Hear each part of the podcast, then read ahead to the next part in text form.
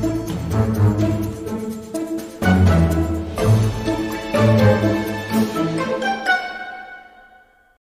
teman ngeblur, kenalin gua Idlan. Dan gue Iva.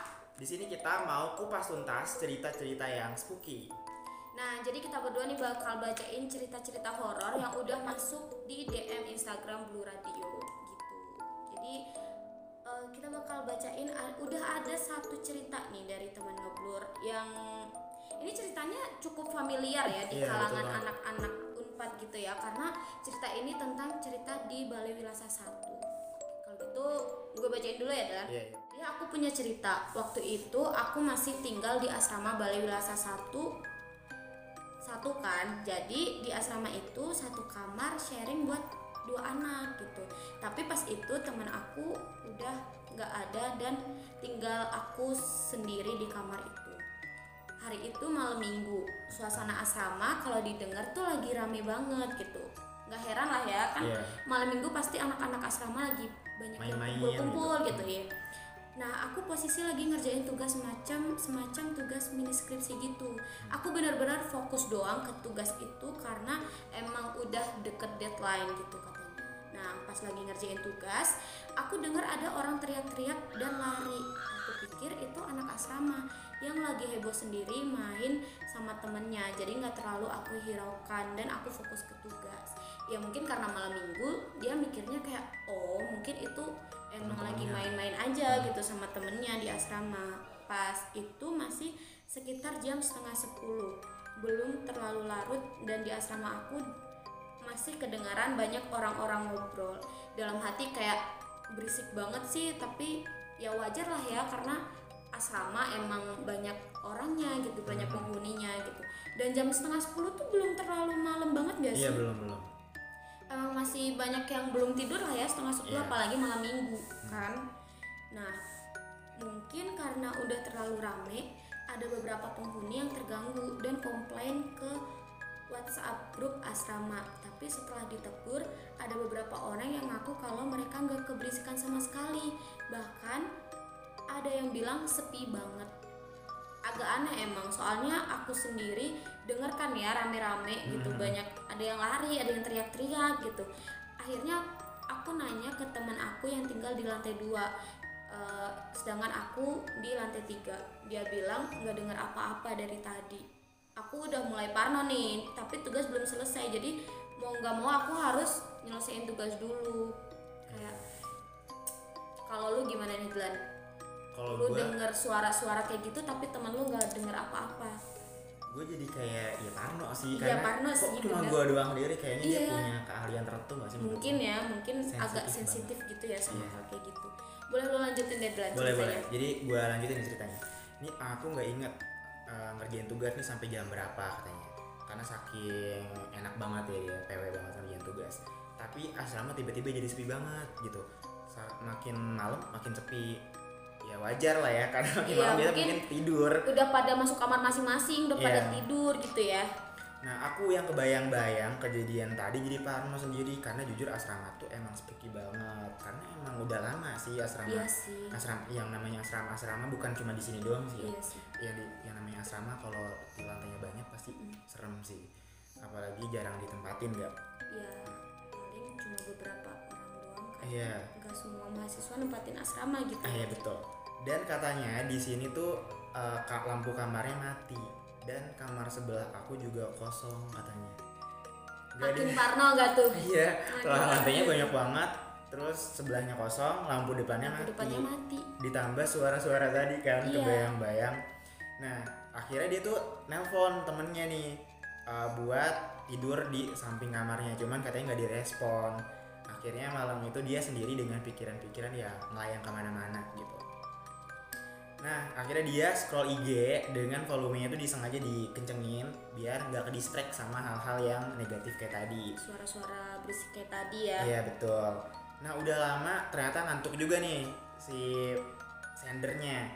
Setelah dimatiin itu HP, aku denger kayak suara rame-rame. Yang kali ini nggak kayak di asrama tadi, tapi kayak jauh gitu. Mungkin di lapangan ya. mungkin ya apalagi satu tuh kayak Hutan gak Hutan- sih? hutan Deket gak sih? hutan. Iya makanya. ya wah, siapa yang mau rame-rame di hutan ditambah kalau daerah sini emang serem-serem sih kayak sih. begal gitu-gitu gelap-gelap juga sih iya daerah sini emang. jadi nggak ada yang mau ke daerah hutan-hutan juga Iya. Su- kayak suara rame banyak yang ngobrol tapi nggak jelas ngobrolnya kemudian aku pikir awalnya itu kayak efek dari volume HP mungkin bisa jadi ya bisa jadi karena di sering kenceng banget karena terus kenceng banget gitu dengung-dengung gitu masih kerasa di kuping kita tapi ternyata nggak hilang nih sampai 10 menitan. Di situ katanya aku udah nggak bisa eh, positive thinking lagi dan merem aja. Dan akhirnya aku tidur deh dengan suara ribut-ribut yang nggak tahu kapan selesai. Tapi emang asrama tuh banyak banyak banget lah ya eh, Iya.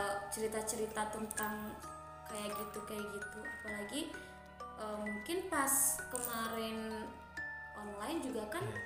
nggak ada yang nempatin kan asrama kayak masih dikit banget gitu lu sendiri ada nggak sih cerita-cerita yang mirip banget kayak gini gue ada cerita tapi bukan di eh, daerah unpad ini ya. Ya. Eh, ini tuh kejadiannya di kos gue. Jadi gue ngekos di salah satu kos kosan di masih dekat unpad juga. Ya. Tapi eh, kosan gue tuh bentuknya kayak kontrakan gitu. Jadi modelnya kontrakan. Nah satu rumah itu ada lima kamar.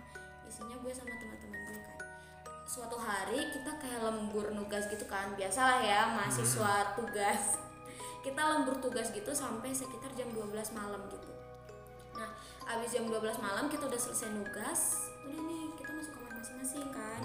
Abis masuk kamar masing-masing gue udah rebahan sambil scroll TikTok. Kayak gue masih belum bisa tidur jadi gue scroll TikTok dulu. Tiba-tiba ada suara barang-barang jatuh dari eh, kayak barang-barang jatuh dari rak gitu loh. Tiba-tiba banget. tiba-tiba banget bener brak gitu. Gue kaget kan terus eh, gue manggilin temen gue nih satu-satu udah pada tidur belum? Ternyata teman-teman gue yang lain udah pada udah pada tidur. Tapi ada satu teman gue yang belum tidur dan ternyata itu tuh barang-barang temen gue yang belum tidur itu. Terus abis itu gue panggil kan lu kenapa?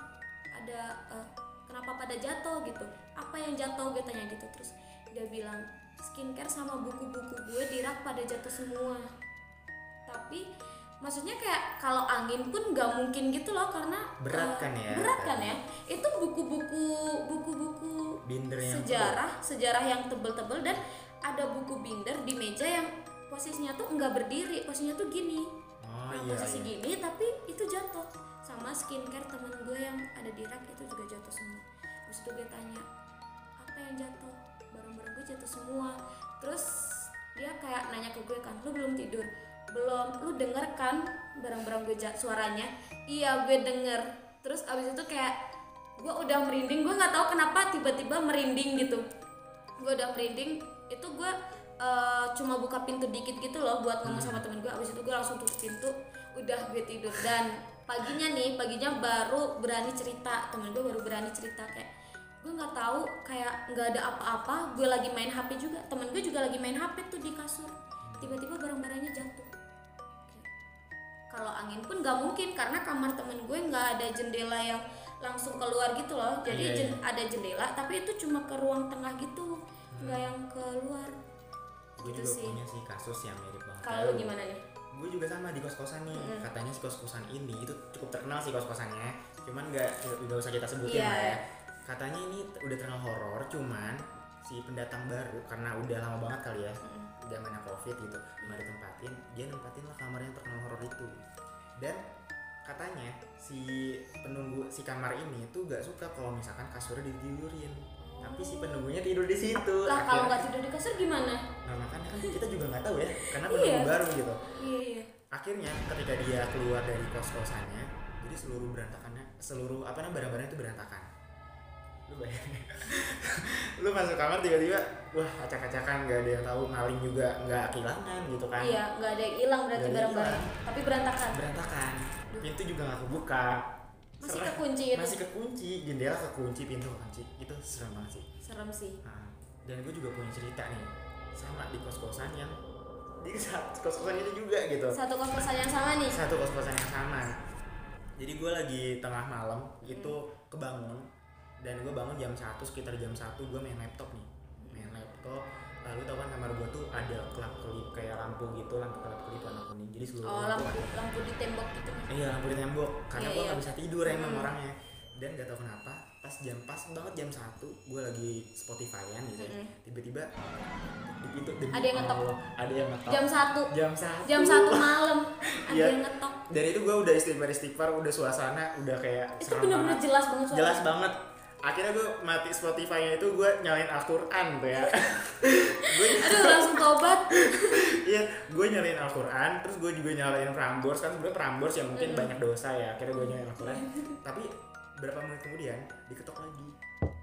Kalau misalkan angin kan emang gue tuh lantainya tinggi banget ya di Mm. lantai paling tinggi. Jadi emang angin kencang cuman gak mungkin kan yang suaranya kayak angin gak mungkin ngetok gak sih? Iya, kayak angin ngetok. Itu jelas-jelas dia ngetok. Dan itu kayak ber- berapa durasi ya? Dan itu tuh gue udah tinggal di situ dari eh, enam bulan yang lalu. Mm. dan itu baru diketoknya tuh kayak baru-baru kemarin-kemarin gitu. Kayak aneh kan kalau misalkan Kebayang angin pun sih. harusnya iya. udah dari kemarin-kemarin juga Iya. udah ngerasain. Iya dan angin pun gak bakal ngetok. Iya makanya iya udah saat itu gue mulai uh, pindah ya. Maksudnya gue pindah tidurnya ke kosan temen gue kebetulan kosan temen gue tuh deketan kosan sama gue akhirnya uh, jam satu malam gue turun turun tangga bayangin dari lantai atas sampai lantai bawah gue turun di lantai atas sendiri gue ke kamar temen gue nginep. Karena gue gak enakan gue pindah lagi ke ke kamar kan. Tapi gue nelfon temen-temen gue dulu di tangga gue nelfonin gue kayak gimana kayak gimana cerita. Dan akhirnya gue berani diri untuk tidur di kamar. Itu pas ada yang ngetok pas lu lihat nggak ada orang? Nggak ada nggak ada orang. Ya siapa juga yang mau ke kamar orang jam satu malam ya Tapi Pak, emang jujur gue lantai paling tinggi dan samping kamar. itu ada berapa lantai Ada kurang lebih empat lah ya. Kurang lebih empat lantai. Terus eh, di lorong itu kan ada berapa lorong ya nggak salah. Cuman lorong dua lorong doang yang keisi Hmm, gitu. Jadi cuman lorong gua sama lorong sebelah sebelah sebelahnya tuh belakang kamar gue tuh nggak ada yang isi. masih masih banyak yang kosong ya kosong. Karena itu awal awal banget.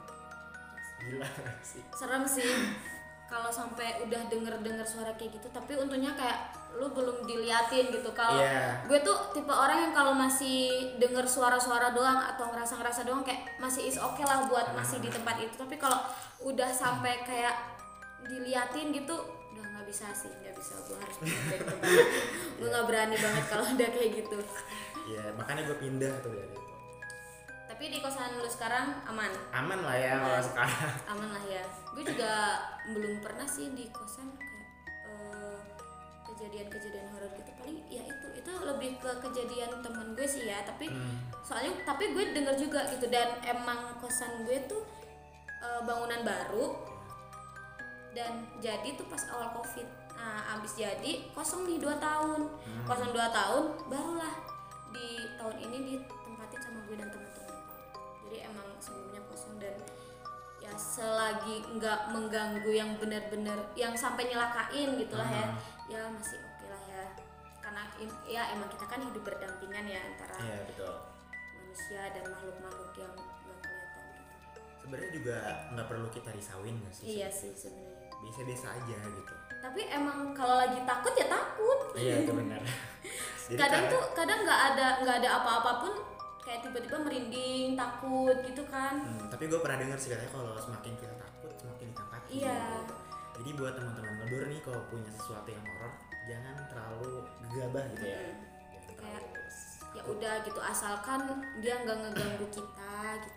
Gitu aja kali ya Pak. cerita-cerita dari kita ya tadi udah Iya. ada satu cerita dari teman ngeblur dan ada cerita dari kita berdua juga nah buat teman ngeblur nih yang juga punya cerita-cerita horor boleh banget nih kalau mau berbagi ke kita siapa tahu kan bisa kita bacain lagi Iya, ya betul. atau siapa tahu nanti bisa masuk ke podcast Blue Radio di eh, acara Lampor itu acara laporan misteri dan Horor. horor itu juga isi podcastnya tentang cerita-cerita horor gitu Gue Idlan. gue Iva Kita pamit undur diri.